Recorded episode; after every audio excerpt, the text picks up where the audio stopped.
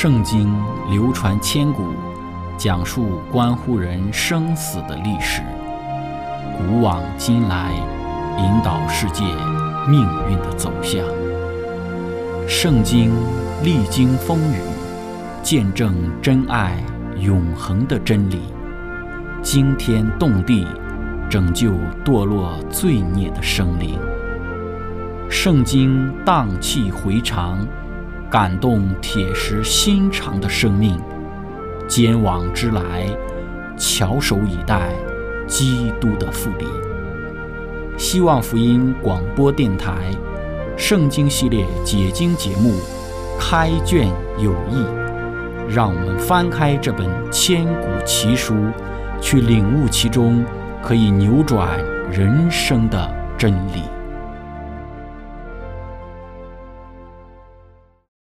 亲爱的听众朋友，平安！欢迎您收听《圣经解经》节目《开卷有益》。我们今天要看的章节是在希伯来书的第二章五到第九节。经上记着说：“我们所说将来的世界，上帝原没有交给天使管辖。但有人在经上某处证明说：人算什么？你竟顾念他；世人算什么？你竟眷顾他？你叫他比天使微小一点。”或作你叫他暂时比天使小，赐他荣耀尊贵为冠冕，并将你手所造的都派他管理，叫万物都服在他脚下。既叫万物都服他，就没有剩下一样不服他的。只是如今我们还不见万物都服他，唯独叫那成为比天使微小一点的耶稣，或作唯独见耶稣暂时比天使小，因为受死的苦。就得了尊贵荣耀为冠冕，叫他因着上帝的恩为人人尝了死味。亲爱的朋友，今天我们要一起学习的主题是基督的人性。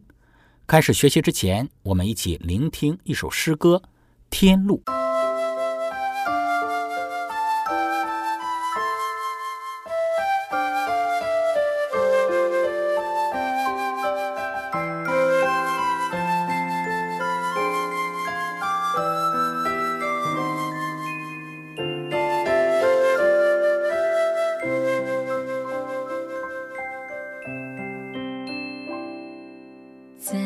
这世上匆忙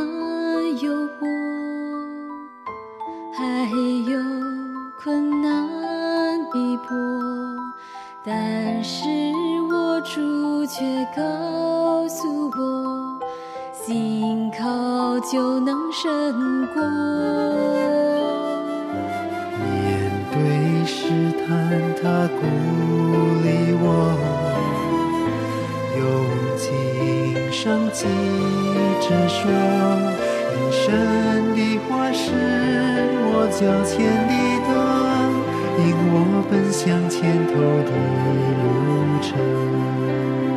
我深知道天路虽然路途漫长，但我有救主在我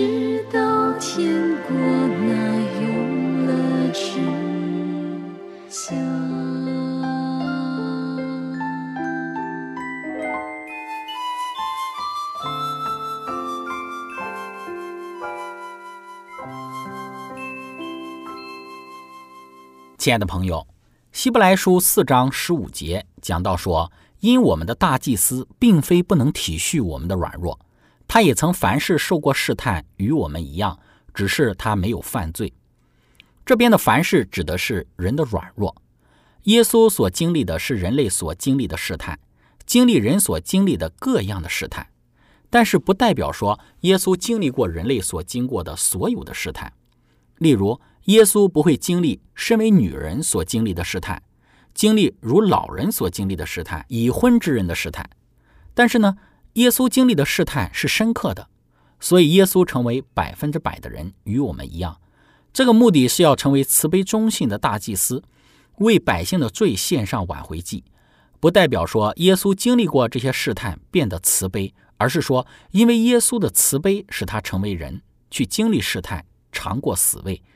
这样子经历过死亡的痛苦，受过试探，因为他受过试探和死亡，所以他才能够帮助我们。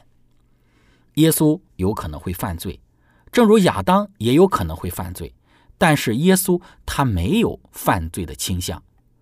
而耶稣取了犯罪之后的本性的意思，就是说，耶稣他会饿，会累，会渴。预言之灵说到，耶稣继承了堕落了四千年的人性。但是什么意思呢？意思是说，耶稣不会像亚当那样高大强壮，有亚当那样的身体，而是具有以第一个世纪的人同样的身高和智能。这个拥有人性是这样子的意思，但是他没有罪恶的倾向。什么叫做罪恶的倾向呢？就是有罪的本性。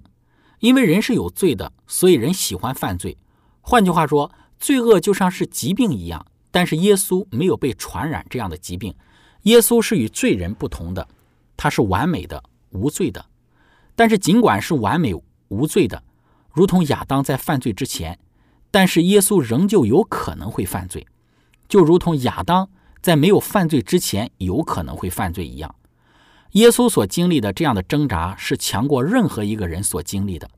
但是耶稣经历这种罪恶的试探，以及对于上帝不顺从的试探，是比我们任何一个人都强烈的。因为撒旦所有的势力都聚焦在耶稣的身上，无穷无尽的去试探耶稣，要耶稣去犯罪。撒旦没有办法在伊甸园任何的一个地方去试探亚当，因为撒旦只能在这一个善恶树上，他也不能够去逼迫亚当。但是耶稣不管到哪里去，撒旦。都逼迫耶稣，都试探耶稣。撒旦说：“如果你是上帝的儿子，就把石头变成面包。”我没有办法经历这样的试探，因为我们没有办法将石头变为面包。对耶稣最大的试探，是我们没有办法想象以及没有办法去经历的那么大的一个重大的试探。耶稣所受的试探，是像这样子的一种试探，就是你可以去做好事情，医治病人。但是你不可以去为人类死，在克西马尼园，撒旦试探耶稣：“你可以起来，不要去为人死，因为你要为他们死的人，正是他们要杀你的人。你的门徒也不会在意。还有另外一件事情，就是你为他们死，那么天父要与你分离。这是耶稣所面对的最恐怖的事情。耶稣与天父在永恒之前就已经在一起，他们在一起彼此相爱，在一起。”是一，但是在十字架上，他们要分离，所以撒旦试探耶稣：你要为这些人而彼此的与父分隔吗？那么这样的分隔是这样的痛苦，以至于在克西马尼园的时候，耶稣的汗滴如同血点一样滴在地上。在十字架上，耶稣与天父分离，是如此的痛苦，以至于他内心破裂。耶稣的内心是因为与天父的分隔而心脏破裂。耶稣没有犯罪的倾向，也没有邪恶的想法，没有一点自私的邪恶的反应，像是人类一样，他没有被罪恶的病毒所感染。那么在这里，我们没有像天主教一样的这种原罪论的概念。天主教相信的是亚当的罪遗传到所有的人身上，这就是为什么小孩子生下来之后必须要马上受洗，以至于他能够得洁净。我们不相信说亚当的罪使我们而变得有罪，因为以西结书当中清楚的说到，儿子不会因为父亲的罪而被定罪，也没有人会因为别人的罪而死，因为这是不公义。我们否认我们从我们的父辈。得到一个有罪的状态，因此呢，从这个角度来讲，我们不承认原罪。耶稣从小就不会受到周围的环境所污染，这是非常奇妙的地方。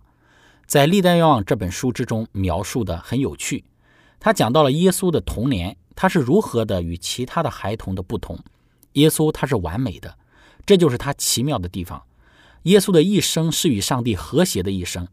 当他做小孩子的时候。思想、言语和行为都像小孩子，但是在他的生活之中，始终没有丝毫罪恶浑随他里面上帝的形象。可是他并非免于试探，因为他所生活的这个拿撒勒的居民的邪恶是人尽皆知的。从他的这个后来的门徒拿丹叶所发的疑问之中可见一斑。拿撒勒还能出什么好的吗？耶稣所处的环境使他的这个品格受到考验。为了保持纯洁，他必须时刻警惕；为了做青少年和成年人的榜样，他必须经历我们要应付的一切的斗争。战胜这个拿撒勒的孩童是撒旦愤而不匹的事。耶稣虽然自幼有天使保护，但是他的一生是对黑暗势力的一场旷日持久的战争。地球上竟有一个不受罪恶玷污的人生。这是黑暗之君撒旦所不能够容忍的，也是使他大惑不解的。他用尽一切的手段，要使耶稣陷入到罗网。世上的儿童没有一个能像我们的救主那样与试探做如此剧烈的搏斗而保持圣洁的人生。耶稣可能会犯罪，但是耶稣根本没有这个倾向去犯罪。希伯来书说，耶稣取了人性，以便能够代表我们。并为我们而死，这就是救赎计划的基础，也是我们获得永生的唯一的保障。血肉之体，我们上一次已经谈到，强调的是人性的脆弱，它有人性的软弱、属灵理解力的缺乏，以及被死亡所捆绑。希伯来书说，耶稣凡事与他的弟兄相同，这表示耶稣他是完全的人。耶稣不只是像或者是类似于人类。耶稣他乃是真正的人类，他是与我们一样的人。然而，希伯来书也说，耶稣在犯罪的方面和我们是不同的。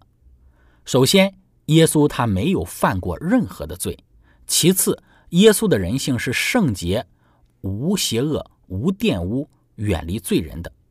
这是耶稣他的品格。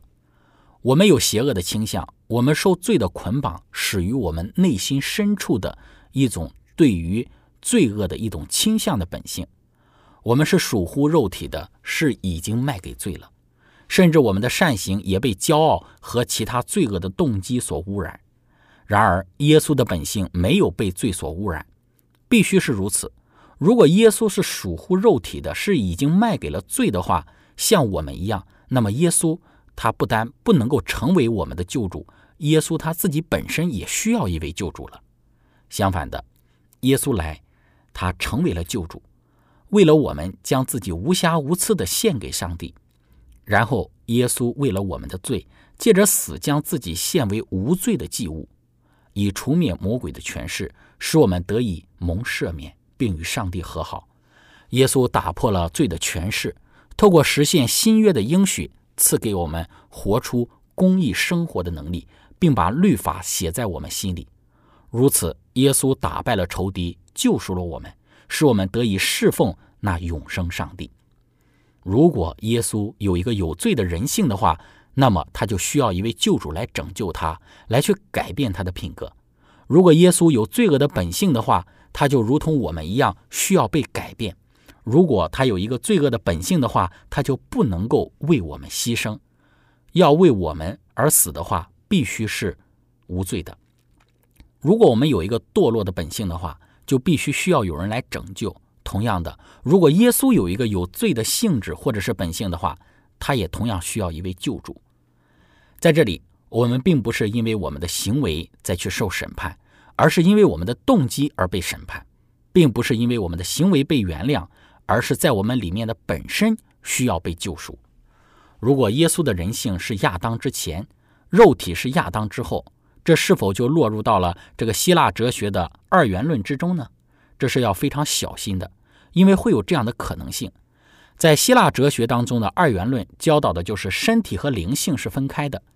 那该如何解决这个问题呢？因为犹太人的观念里面呢，血肉的本身不是有罪的。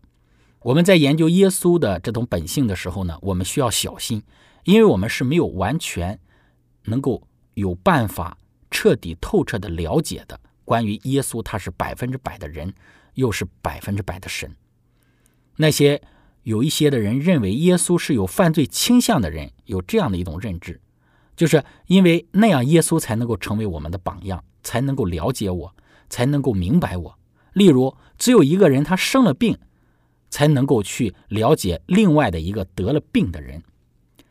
希望耶稣是一个得过病的人，之后还能够去医治自己。我们说耶稣是否得过病呢？但是耶稣他是会累、会饿、会渴、会流汗、会流血。上帝他了解我们，他知道我们内心之中想的是什么，他同情、理解、爱我们。我们唯一能够了解到的耶稣爱我们的事实，就是耶稣成为人类。耶稣成为人类，因为他本身就是怜悯我们人的。亲爱的朋友，分享到这里，我们一起来聆听一首诗歌。还要等多久？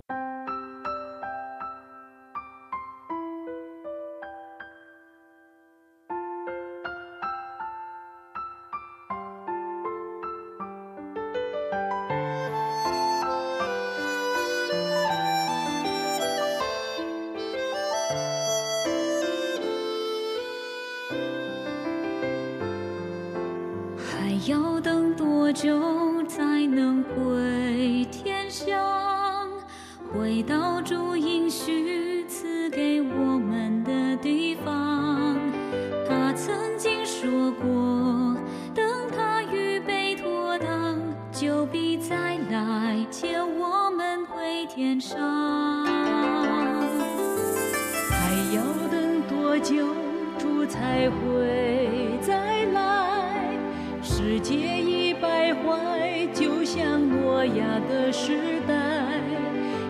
在与人活不断接踵而来，叫人心寒，叫人感到悲哀。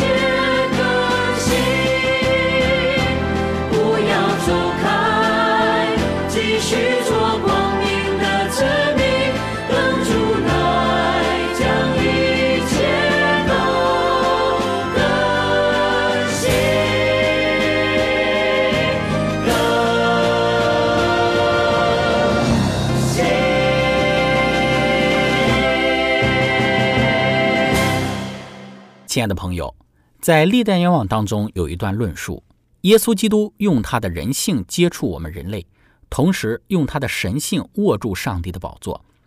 作为人子，他给我们留下了顺服的榜样；作为神子，他给了我们顺服的能力。那在何烈山从荆棘丛中向摩西说话的是基督，他说：“我是自由拥有的。”你要对以色列人这样说：“那自由的打发我到你们这里来。”这就是以色列人蒙拯救的保证。照样，当他成为人的样式来到世间时，他也宣称自己为我是。那生在伯利恒的婴孩，那柔和谦卑的救主，是上帝在肉身的显现。他对我们说：“我是好牧人，我就是生命的粮，我就是道路、真理、生命。天上地下所有的权柄都赐给了我，是我，不要怕。我是每一项应许的保证。上帝与我们同在，是我们从罪恶里被救出来的确据，是我们有能力遵守天国律法的保证。伯利恒的故事讲不完，其中蕴藏着深斋上帝丰富的智慧和知识。救主的牺牲，竟以天上的宝座换取马槽，以伴随他敬拜他的天使换成马厩之中默默陪伴他的牲畜。看到这一切，我们能不惊奇吗？人的骄傲和自满在基督面前深受责备。然而，这不过是他屈尊降卑的开始。上帝的儿子即使娶了亚当在伊甸园尚未犯罪的人性，已是无限的屈辱。何况耶稣所接受的，竟是经过四千年犯罪堕落之后的人性。像亚当的每个儿女一样，耶稣承认了普遍的这个遗传的规律所造成的后果。这种后果可在他属世先祖的这个历史之中窥见一斑。他带着这种的遗传来分担我们的忧患和试探，给我们留下一个无罪生活的榜样。撒旦曾以亚当夏娃的罪为例证，诈称上帝的律法是不公正的，是不能够守好的。基督要以我们的人性来挽回亚当的失败。在亚当被那诱惑者袭击之时，罪恶的摧残根本还没临到他身上。他还是一个健全无缺、身心元气十足的壮士，而且在他周围还有伊甸园的荣美，每日都能够与天上的圣者交往。可是，在耶稣到旷野与撒旦交战之时，情形就大不相同了。那时，人类的体力、智能和品格已经受过四千年的退化，而基督承受了堕落人类一切的软弱。唯有如此，他才能够将人类从堕落的深渊之中拯救出来。亲爱的朋友，我们看到耶稣基督，他与今日的你和我一样，他承受了亚当堕落了四千年的这一种的人性。他借着他自己在这世上的一种无罪的生活，将我们从罪恶之中予以拯救。我们知道，今天我们面对到许多生活之中的一些的试探。当我们面对这些试探之时，我们想到耶稣基督，他也面对到了更猛烈的试探。但是在这些更猛烈的试探之中，耶稣基督他得胜。而如今我们在面对各类试探之时，我们可以靠着基督而得胜。所以，愿我们在我们的生活之中，不管面对什么样的考验和试探，让我们的心单单的注视于基督，相信他已经得胜，而且他也能够赐下得胜试探的能力给我们。亲爱的朋友，今天我们的分享就到这里。最后，如果您想要与我们有更多的互动，欢迎您写电子邮件给我们，我们的电邮地址是 z h i c h e n g at。vohc 点 cn，感谢您，愿上帝赐福您，我们下次节目再见。